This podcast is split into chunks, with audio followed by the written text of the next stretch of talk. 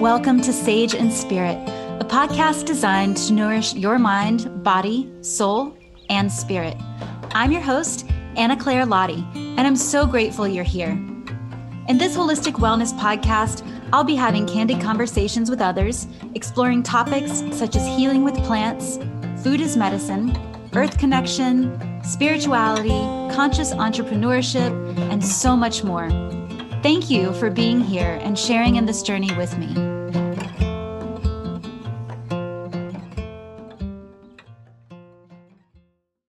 Hey, everybody. Anna Claire here. And I'm so excited to welcome you to the very first episode of Sage and Spirit. I had originally planned to share a solo episode with you today to tell you a little bit about who I am, my journey with wellness and plant medicines, and also some of the inspiration that led me to create this podcast in the first place. That being said, I also wanted to introduce you to my first guest in a timely manner, as they have some really amazing classes that are launching in the coming weeks. And I think you may be interested in learning more once you've heard what he has to share. I imagine that as this podcast grows and evolves, there will be plenty of opportunities for you to get to know more about me and for me to share a little bit more of my story and my experiences and what I'm up to in this world. In the meantime, you can always learn more and feel free to explore my offerings on my website at dancingsagewellness.com. And you can also find me on Instagram at Dancing. So let's move on to introducing my very first special guest, Freddie Puma Quispe Singona. Puma, as he is called, is one of my own teachers that I work with from the high Andes of Peru, which you're going to come to find out is a place that is very near and dear to my heart. Puma Quispe Singona was trained by his grandfather, the late Don Maximo Singona, also known as Papakai, since the age of six, learning and mastering the Andean traditions and rituals. And Puma actually started his experience at this young age of six years old with a very interesting natural phenomenon. I'm not going to allude to that here because I want you to hear it straight from Puma himself, but I think it's quite fascinating. Puma exudes a passion for the ancestral Incan teachings and has a profound respect for the global awakening consciousness. He has attended and facilitated numerous international gatherings of spiritual leaders and is featured in books and films about the Andean medicine path in Peru, including The Reality of Truth and The Puma and the Flower. He's a co founder of Kusiwaina, a cultural organization that teaches tradition to Quechua youth. And he's also the founder of Wilca, a cultural and healing center for youth in his hometown of Chinchero. Along with his Puma Adventures team, they lead groups from around the globe on spiritual pilgrimages, visiting sacred sites for self transformation and rebirth processes. Puma's mission is to continue Papakai's legacy by sharing the ancient teachings and the medicine of his ancestral indigenous culture in his own unique, inspiring, and heartfelt way. An integral key in that mission is his vision for the completion of the Nocancani Global Community Center, still under construction in his hometown of Chinchero. The center will host and provide a base where anyone, locals and travelers alike, can come to study these teachings, keeping the timeless Andean ways, culture, and its nature based wisdom alive for all of the generations to come. So, without further ado, I'd like to introduce you to my dear teacher, Puma.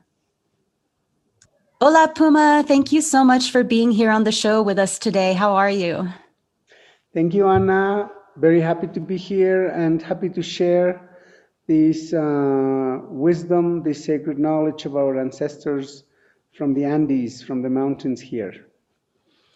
Lovely. I know that Peru is a very special place for me. It's very near and dear to my heart. I've visited a number of times in the in the most recent years and Last year was actually the first year in a few years that I haven't been able to visit Peru because of everything going on in the world. And it's been such a blessing for me to be able to be in touch with you, to have access to your teachings and the wisdom that you're bringing through from your lineage and your ancestry. And I, I'm just so grateful to be able to share that with other people today. So, I'd love to maybe start out. I know that you have been practicing as a medicine man for a very long time now, and I'd love to hear how that started for you. Mm, I always say that this magical journey of life uh, starts when we are when we become conscious, when we become um, aware that it is sacred journey, it is a sacred path. And uh, for me, it started at six years old uh, when I was hit by lightning and survived. Uh, my grandfather took that as a sign that I was to receive the lineage he had carried, he had received also from our ancestors. And um, for me, it began with play. For me, it began with innocence. Uh, I was just literally woken up to this path in ceremony, to healing, to energy work, to rituals um, as a natural part of life. and uh, thanks to this powerful um, uh, knowledge, thanks to this powerful wisdom and traditions, being still alive in our land, in our communities. This is what makes uh, this land also very magical because uh, within our communities, you know, within the people here, there is still that feeling, there is still that mindset of uh, everything being sacred. There's still that mindset of everything being in communion, everything being interconnected. And um, they have so much more knowledge about um, what processes we're going through in life, thanks to our myths and legends and prophecies. So it is pretty much a culture uh, with ancient traditions that are still alive. Um, even though with the hundreds of years of colonization after the Spaniards' arrival, uh, our people here was able to uh, keep the essence of our belief system, our cosmovision. And uh, that is what is being passed on to as many young people now in my path. Um, I'm, I'm training many uh, youth leaders in my village and also from other parts of the world uh, receiving these traditions. So my path in ceremony, in sacred journey of life, in service, has begun when I was very young, and it became a part of my life. I was basically chosen into it by the cosmos, by our Apus, our mountain spirits, by Pachamama. And my grandfather always used to say, before we come here, we make a soul choice of everything we want to experience in this life and how we want to journey through this life. And so it must have been my soul choice to be a carrier of these millenary traditions. And now it is my best part of my journey to be in communion, to be connected, and to be sharing with all of our global family and our global community these powerful traditions, this sacred lineage. Wonderful, Puma. Um, I love that so much. And how interesting, too, to hear that your journey really started with getting struck by lightning as a young child. And is it correct? I believe that I've heard before that oftentimes that is how many people in the Andes and the region where you are come to this path is um, by surviving a lightning strike. Is that correct? Yes, especially in this region in our mountains because it is so rich in copper and other metals and minerals. Uh, often when people are out in the mountains, you know, herding their animals or even just walking through the mountain trails, you could easily be hit by lightning.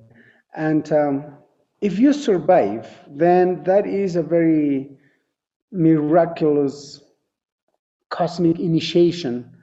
And even if people don't receive a lineage or a tradition from a teacher, they still naturally develop with their intuition gifts of energy work, gifts of being an oracle, uh, accessing to parallel dimensions, journeying. So, in my case, it was both that cosmic initiation plus having my grandfather who was a carrier of a millenary lineage. So, um, I believe, though, nowadays, you don't have to be hit by lightning in order to receive these uh, traditions, this wisdom. All that is necessary is for you to choose yourself to be a carrier of these millenary traditions. You just make a, a self choice because also the times in which we're living now call on the need to access this ancestral wisdom to not only to go through these hard processes in a more gentle way, but also to be of best service to your family, to your community, to the vulnerable ones, to those in need.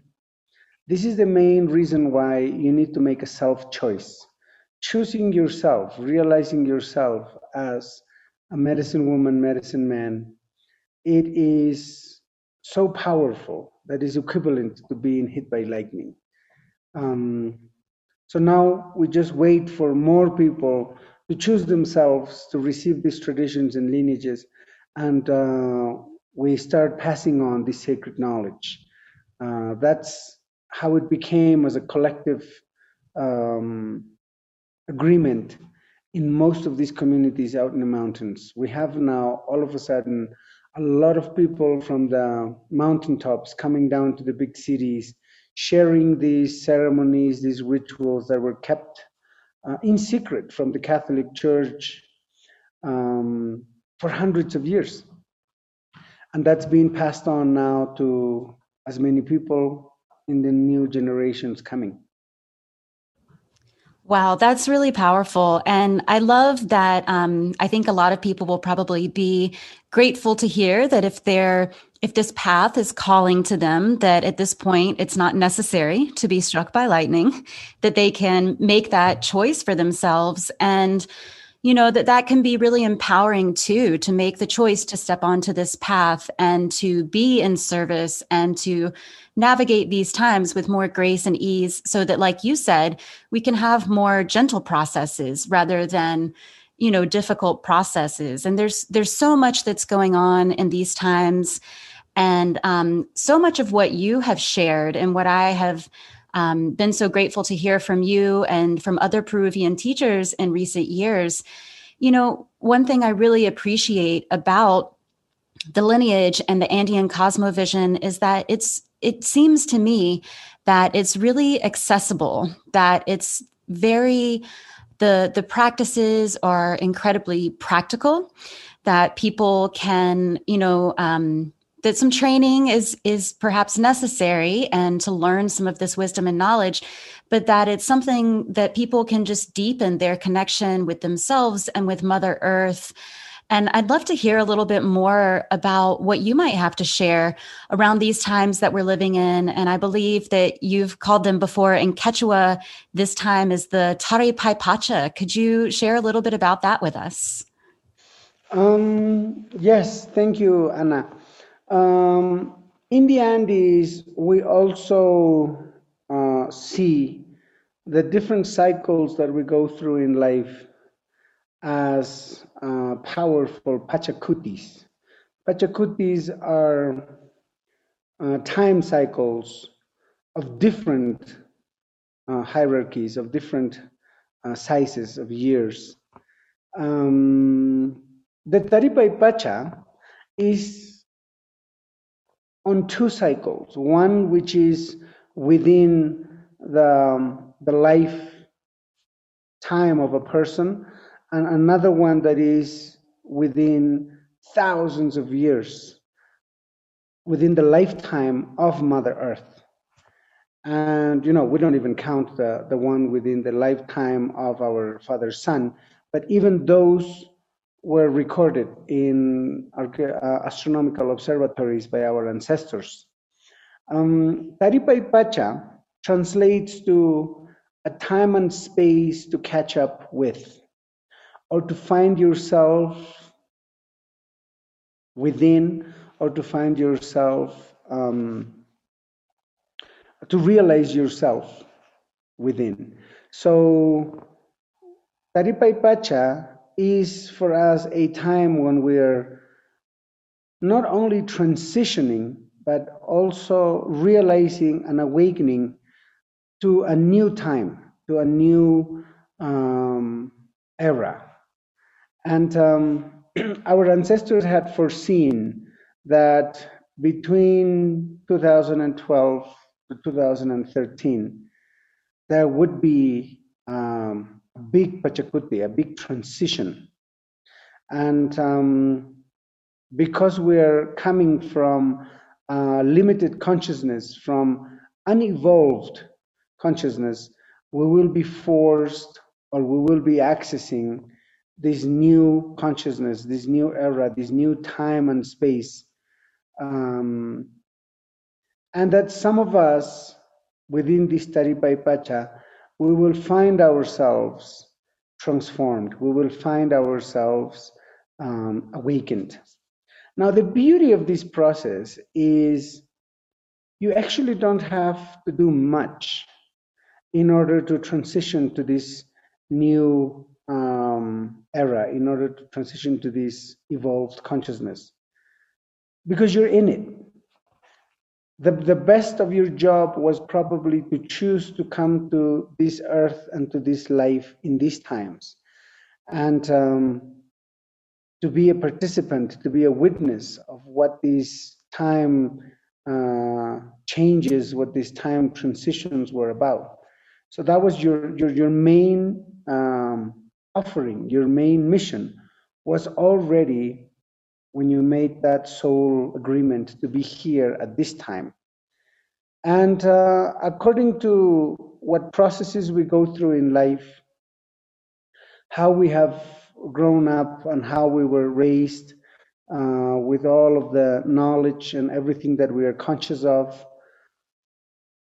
Our ancestors believed we were limited, we were unevolved, and we are the last unevolved generation of humanity on this planet.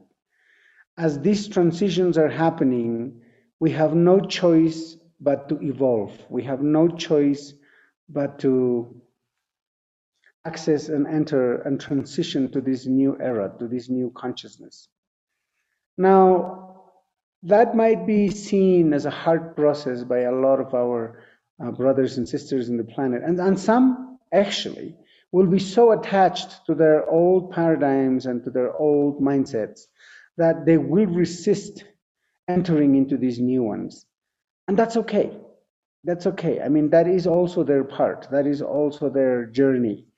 And um, but most of us will all of a sudden fall asleep one night and wake up the next morning completely changed, completely new. And literally overnight, like that, in thousands of a second, we are being um, evolved, we are being awakened, we are, we are um, transitioning from that limited consciousness being to that superior consciousness being. And um, that is our process for the next uh, thousands of years, generation after generation. What processes we will go through in our planet will be that of awakening, will be that of accessing that evolved consciousness, you know, that advanced technologies and possibilities and potentials so it's literally a new life. It's completely a new era we're entering into.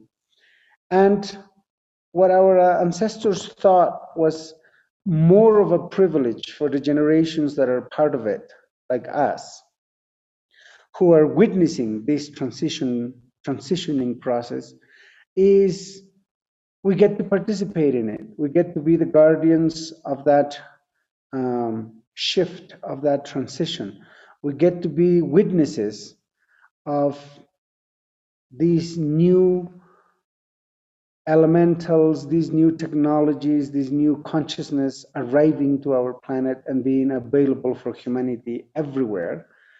And um, we are literally being um, planted. If you think of it in terms of agriculture, we're being seeded as a new humanity on this planet, as a new consciousness.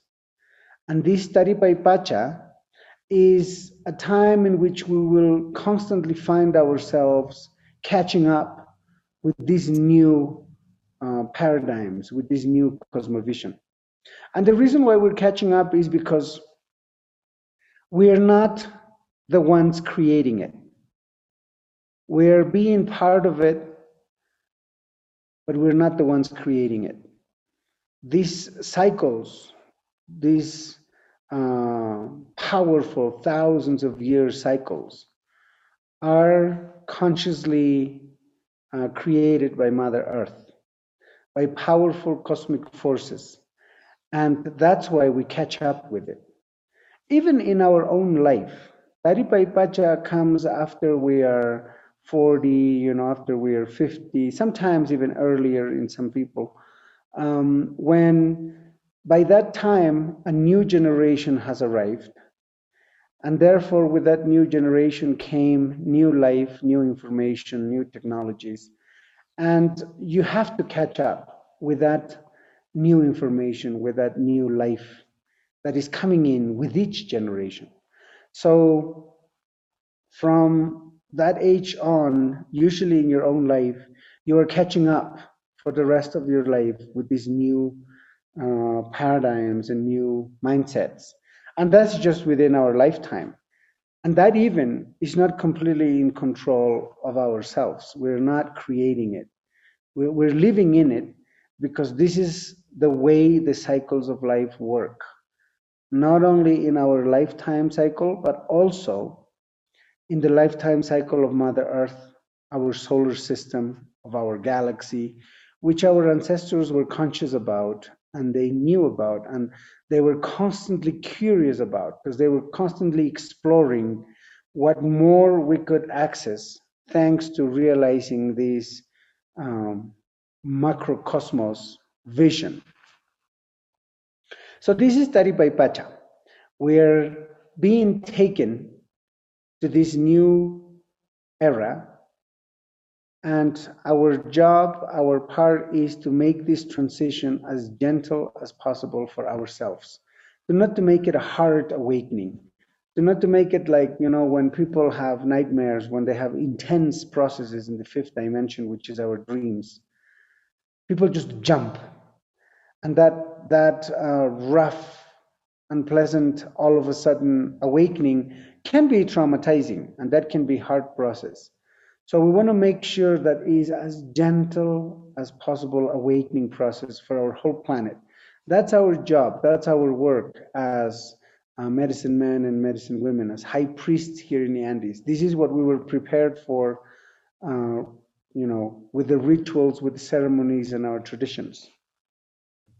Mm, I love that. It it feels so powerful, and again, again empowering. Um you know i think that a lot of people may hear the words that we have no choice and sometimes that can perhaps lead us into a place of fear or unknowing but i love the perspective that you're sharing in that that can actually be a place of beauty. When we have no choice it allows us to surrender deeper into trust and um, you know trusting our own processes and shifting our perspective to be in service and to know that in, in on some level we chose to be here at this time and to go through these processes and to uh, help our brothers and sisters and our communities so that we can all have as you know as gentle of a process as possible.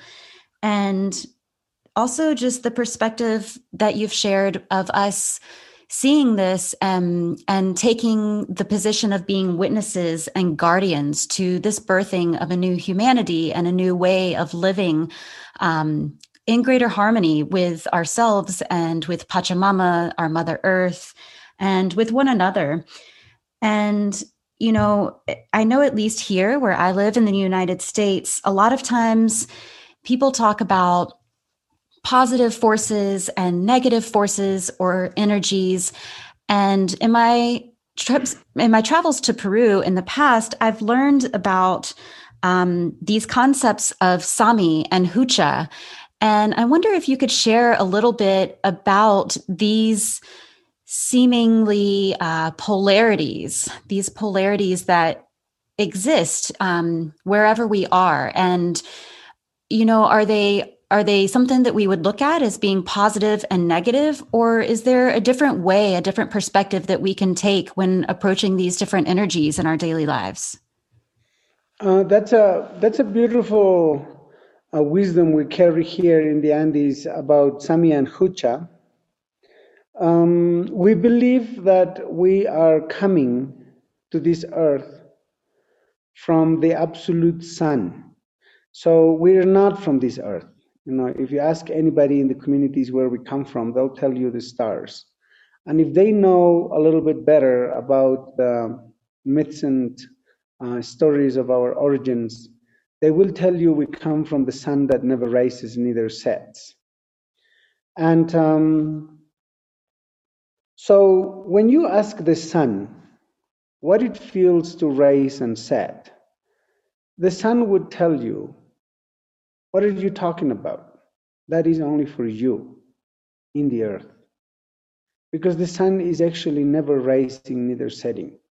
So when we come from that essence, we transcend everything that is positive, everything that is negative, everything that is light, everything that is darkness, everything that's bad or good. Um, we transcend all of it because that's our nature, that's where we come from. But while we're living here in this earth from the beginnings of creation, you were meant to exist with day and night, with dark and light, with negative, positive, good, bad, beautiful, ugly, you know, all of these polarities. You have no choice but to exist with it.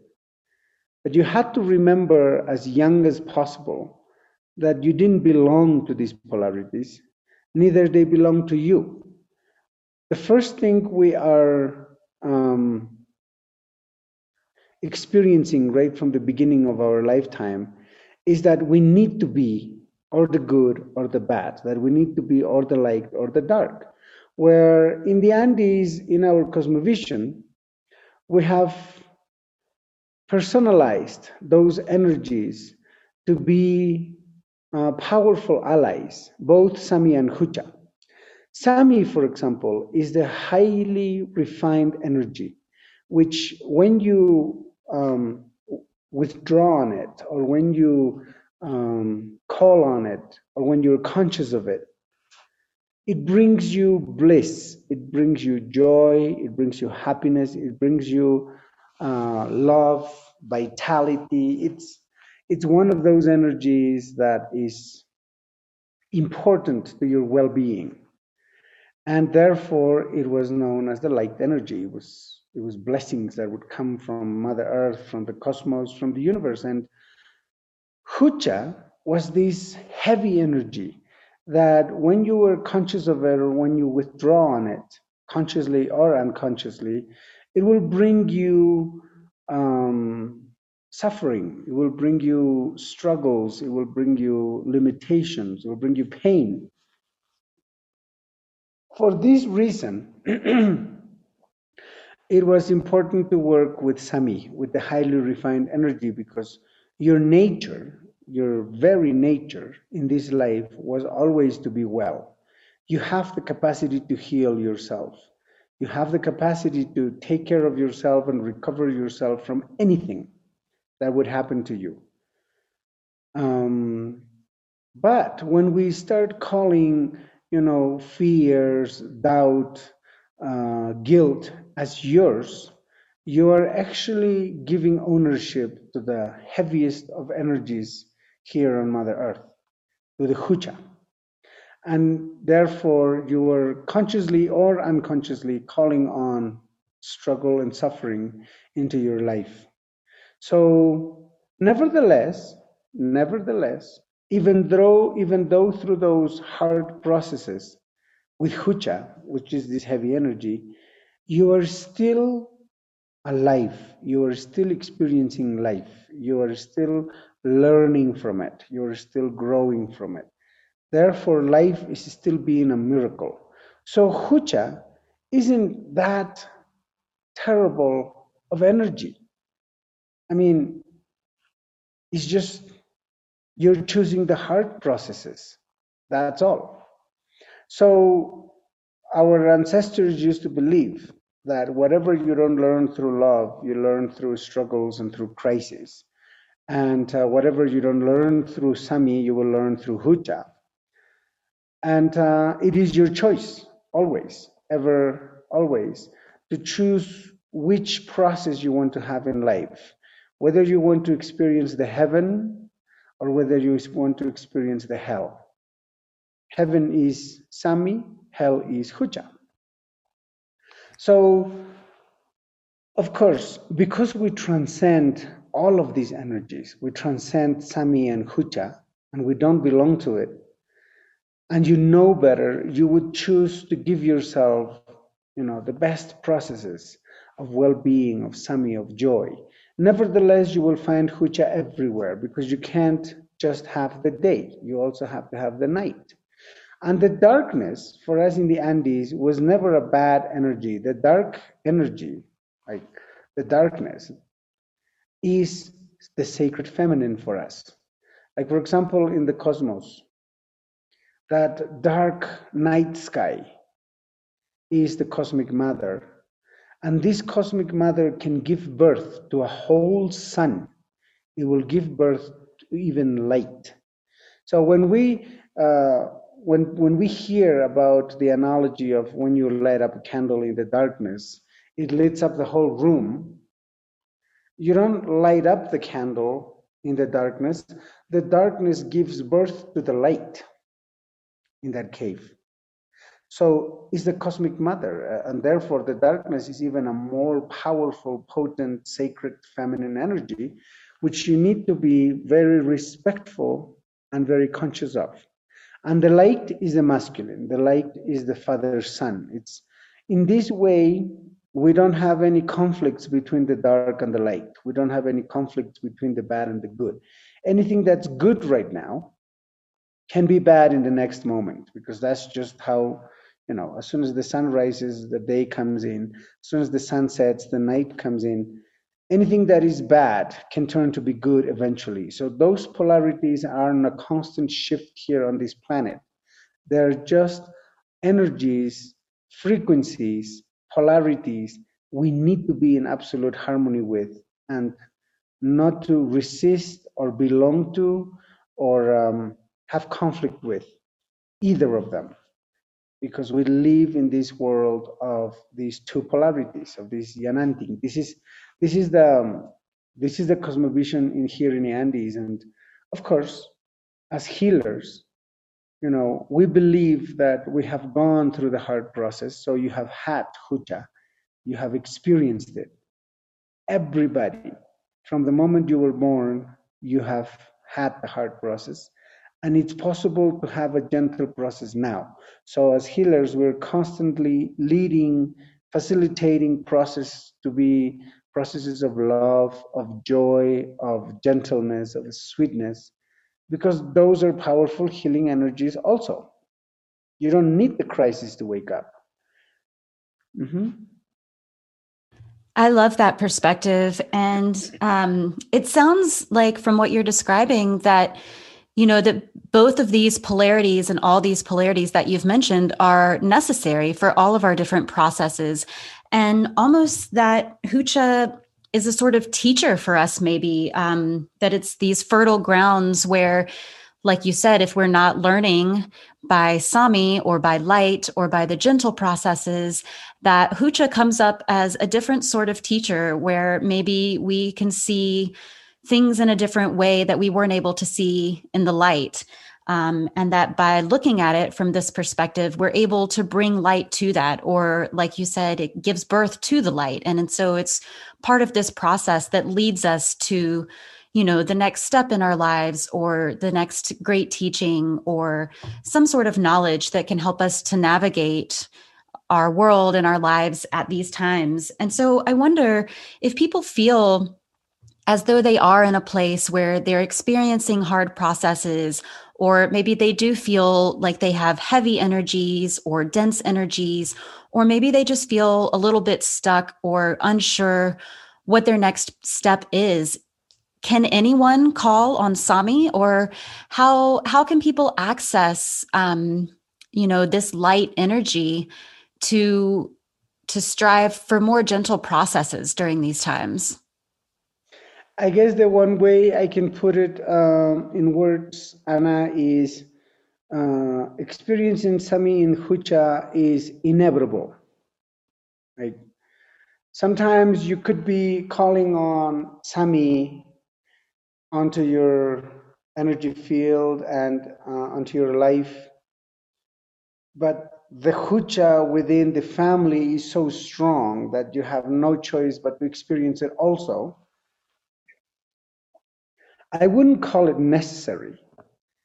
Uh, the reason why I don't call it necessary is because you don't need to have more of a hard process anymore, but it's inevitable.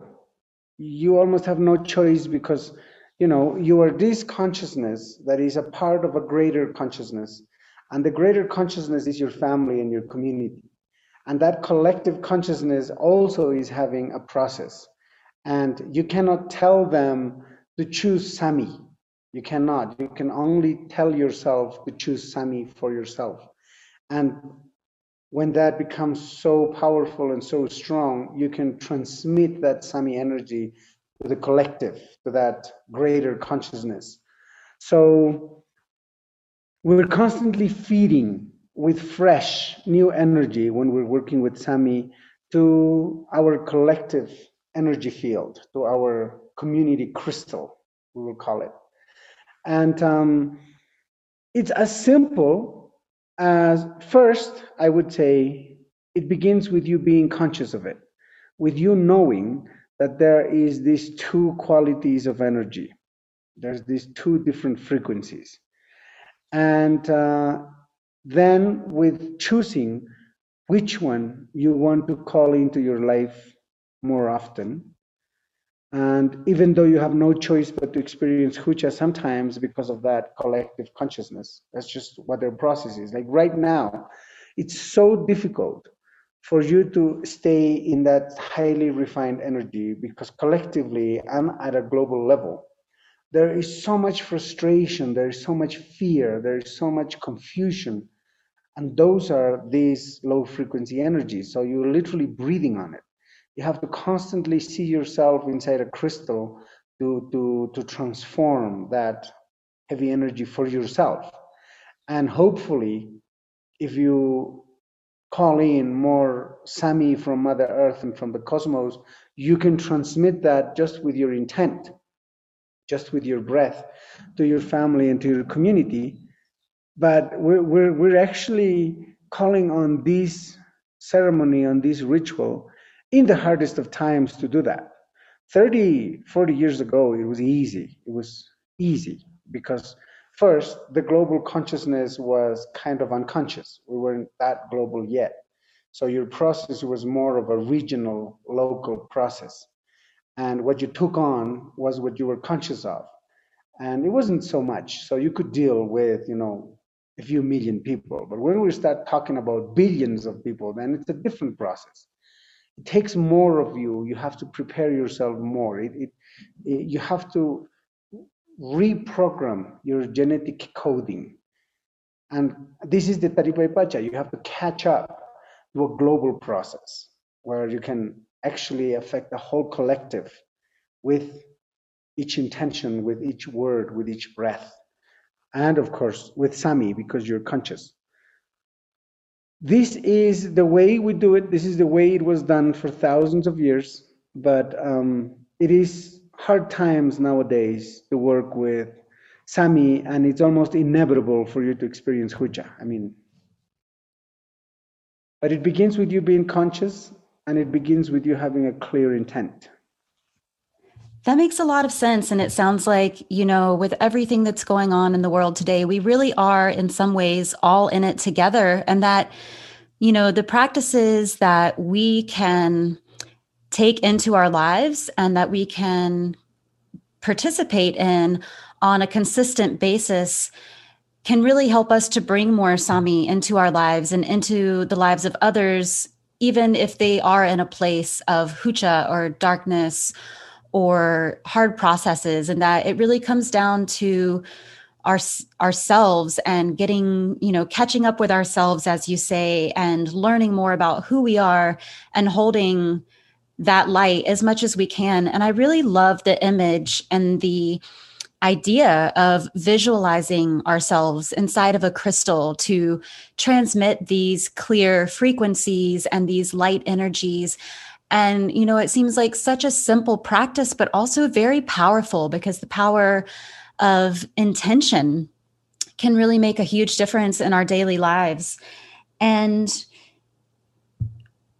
I just I just love that concept. And something else that I remember learning um, on my very first trip to Peru was this concept of Ayni and this idea of sacred reciprocity. And I know here in the United States, a lot of people talk about this saying that gratitude, having an attitude of gratitude.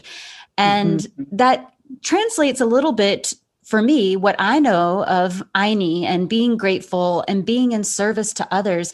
And I wonder if you could maybe touch on that a little bit about the concept of Ayni in the Andean tradition and how that can be empowering for us and that how it can really help us to support both ourselves and our communities throughout these different processes that we're going through. Uh, you said it. You said it beautifully, and uh, you know the attitude of gratitude is the medicine of these times. Um, even though we're going through hard times, even though we're going through struggles uh, collectively and individually in our own processes, um, the fact that we can experience it, the fact that we can be part of it, the fact that we're alive here is a miracle and is a gift, is an offering from God, Mother and Father, and is a present. That's why we call this moment the present, because it's a gift. And in, in gratitude to this gift of life that we receive, we must offer our own lives, our whole life, as an offering back, as an offering in return in gratitude to God, Mother, Father, to Cosmic Father, Cosmic Mother, to Mother Earth, to the Sacred Divine, to Great Spirit. Um, we need to live our lives as the best present for our family, for our community. And this is Ayni. Ayni, it's a cosmic law that says nothing ever goes one way. The gift of life comes in with each breath that comes in. And that gift of life you transmit consciously in gratitude. You offer it back to Mother Earth, to the cosmos, to the universe with each breath out. You cannot give what you don't have.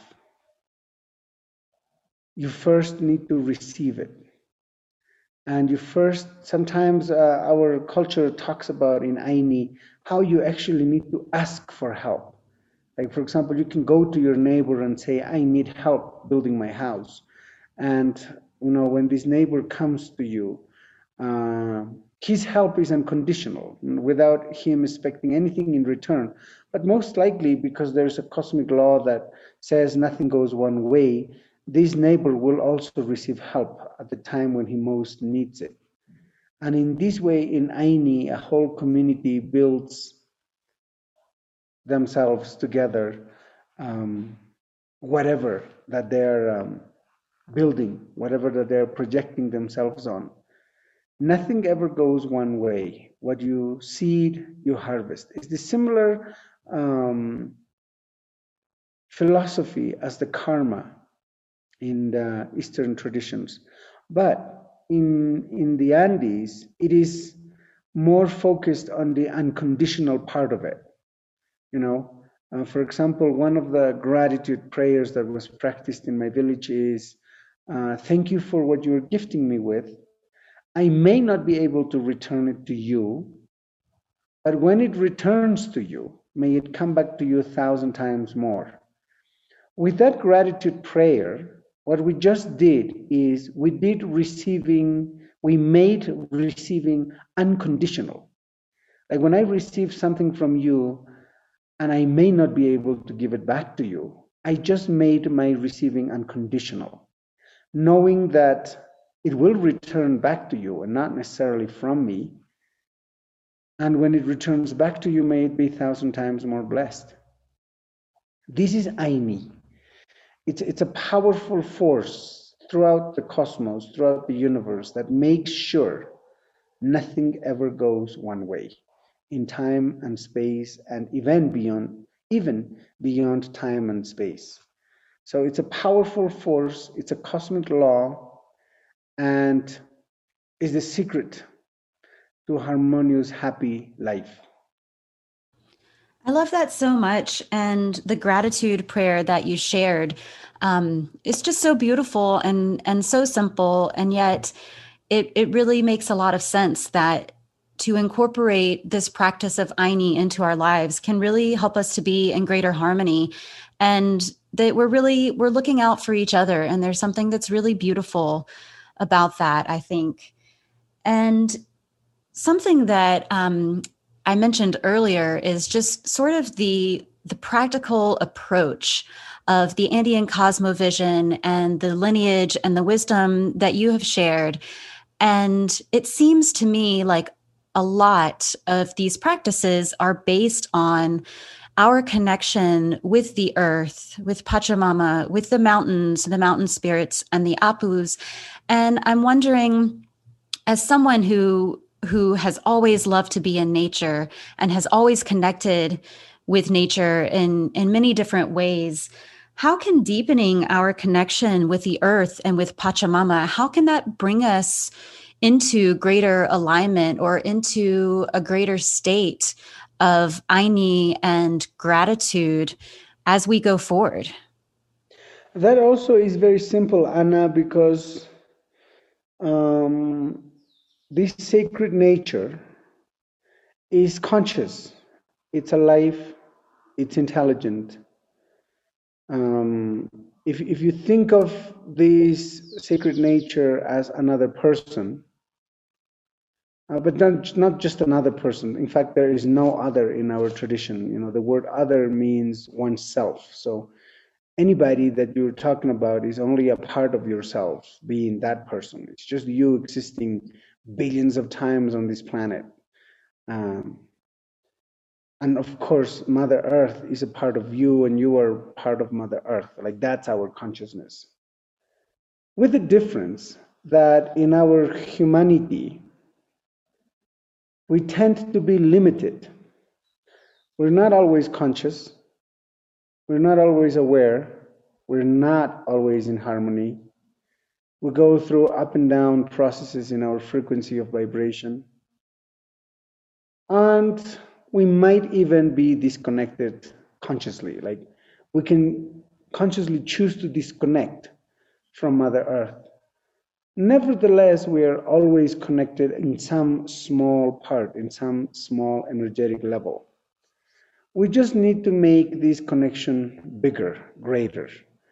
In our tradition, we build a relationship with Mother Earth that is so intimate, that is so powerful, that you love Pachamama like you love your family, like you love your partner, like you when you are in love. It has to be that level of connect communion, becoming one with.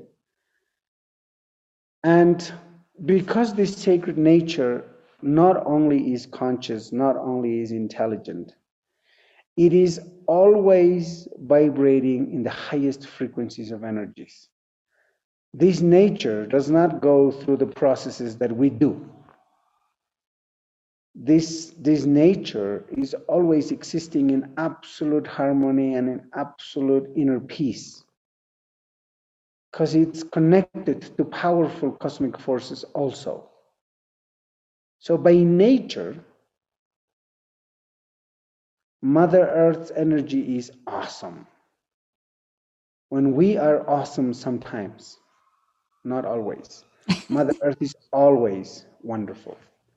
So when we connect to Mother Earth, when we connect to this sacred nature even more, we're bringing this intelligence and we're bringing this consciousness to ourselves. This is the secret, this is the power of being well, of living happy, of of being of greater service to your family and your community because you're not of good service to anybody when you're worried, when you're stressed, when you're frustrated, when you're in fear, when you're in doubt. You're not of great service to anybody. You're not of great service to yourself. There is no self love. But when you're in love with yourself unconditionally, when you're in that joy, when you're in that inner peace, you're emanating that energy to anybody that is near you, even without doing anything. That's just happening naturally. But people have to be connected to you in order to receive that, because otherwise, they won't receive that energy you're emanating either, unless you're together, unless you are sharing a home together. That's so this, beautiful. Oh, this consciousness of connection is so important, Anna. It's we need to make it stronger, especially with Mother Earth and the cosmos and the universe. I really appreciate that sharing, Puma. And it sounds like the more we can connect to the earth and to nature and to Pachamama, that we are also at the same time strengthening and deepening the connection within ourselves. And that's how you know, one of the ways that we can come more into these light energies and these gentle processes. And I love that when you started talking about nature, I could hear the birds in the background. They chimed in like they just wanted to be heard in that moment. And I love that that came through right at that time. Um, and you know something that you mentioned too it just reminds me that i've heard a lot of people say you can't you cannot give from an empty cup. And so, like you said, we have to receive before we can give. And so, it's this concept, it seems that it's similar to me, of being able to fill our cups and then to share that and and to bring that forward with our communities and with the greater global community at large and I know I feel like especially when it comes to Peru and the beautiful uh, practices and Andean cosmovision and all of these teachings, I feel like I could talk about it for days. um, but of course, our time today is a little bit limited. And so I'd love if you might be able to share. I know that you have some different classes and workshops coming up and that even during these times when travel is a bit limited that you are now offering a lot of these teachings to the general public online and through virtual classes. And so, if people wanted to go deeper into these studies and learn more and um, to hear some more of this wisdom from you and your lineage and your ancestors, what's a good place that they can find you? Um, thank you, Anna. I thanks to these uh, times of uh, lockdowns and um, you know it took all of that for me to open up this venue online and using these sacred technologies to reach out to our global community and our global family. Uh, the Shift Network gave me generously a venue to present these workshops, these uh, teachings. We have one coming up in March um, which is going to be celebrating the sacred feminine and connecting to the goddess energies of the Pleiades, which is our uh, powerful cosmic source of abundant love, joy, happiness, well being, good health. And we're going to be celebrating the rising of the feminine energy with this program. Uh, within our website, uh, Nokankani, we have already launched uh, shorter programs, not necessarily you know seven week programs, but also hours of teachings on a specific, um, very important, necessary subjects of the Mesa, which is the um, medicine bundle or the personal altar tradition of the Andes, uh, of healing, of offerings, of working with the master plants. Um, so these these these venues are opening up for me to present online so much more. You can come into nokankani.com, and there we have um, some programs, or join the programs we have with the Shift Network. For now, those are the ones where I'm offering these um, sacred teachings in Ayni.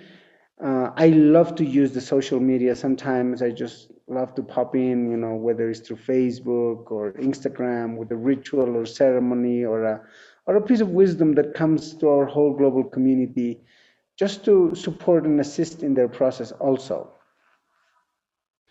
It sounds like there are so many beautiful offerings, and I just want to express my gratitude to you for making these teachings available to us all during these times. And I think that something that we have all noticed in this past year or so, especially, is the different ways that um, we're being called to adapt to the situation at hand. And for you, that has really um, led you to do more online and virtual offerings. And it's such a great benefit to anyone and everyone who can participate. And I know that I really look forward to deepening my studies and practices with you. And I hope that some of our listeners will uh, check out these websites with the Shift Network and with Nokankani.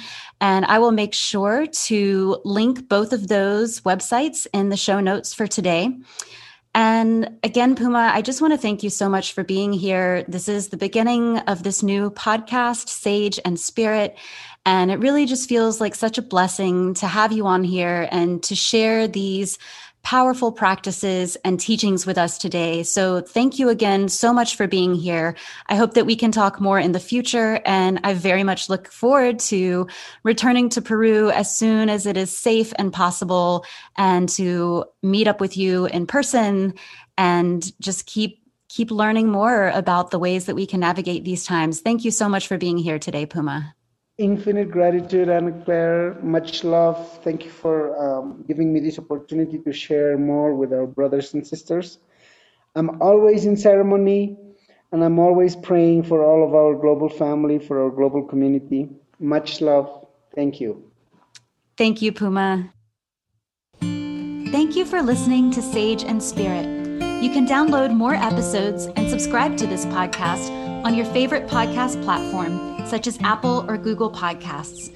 For more show notes and guest information, visit dancingsagewellness.com. Until next time, take care and be well.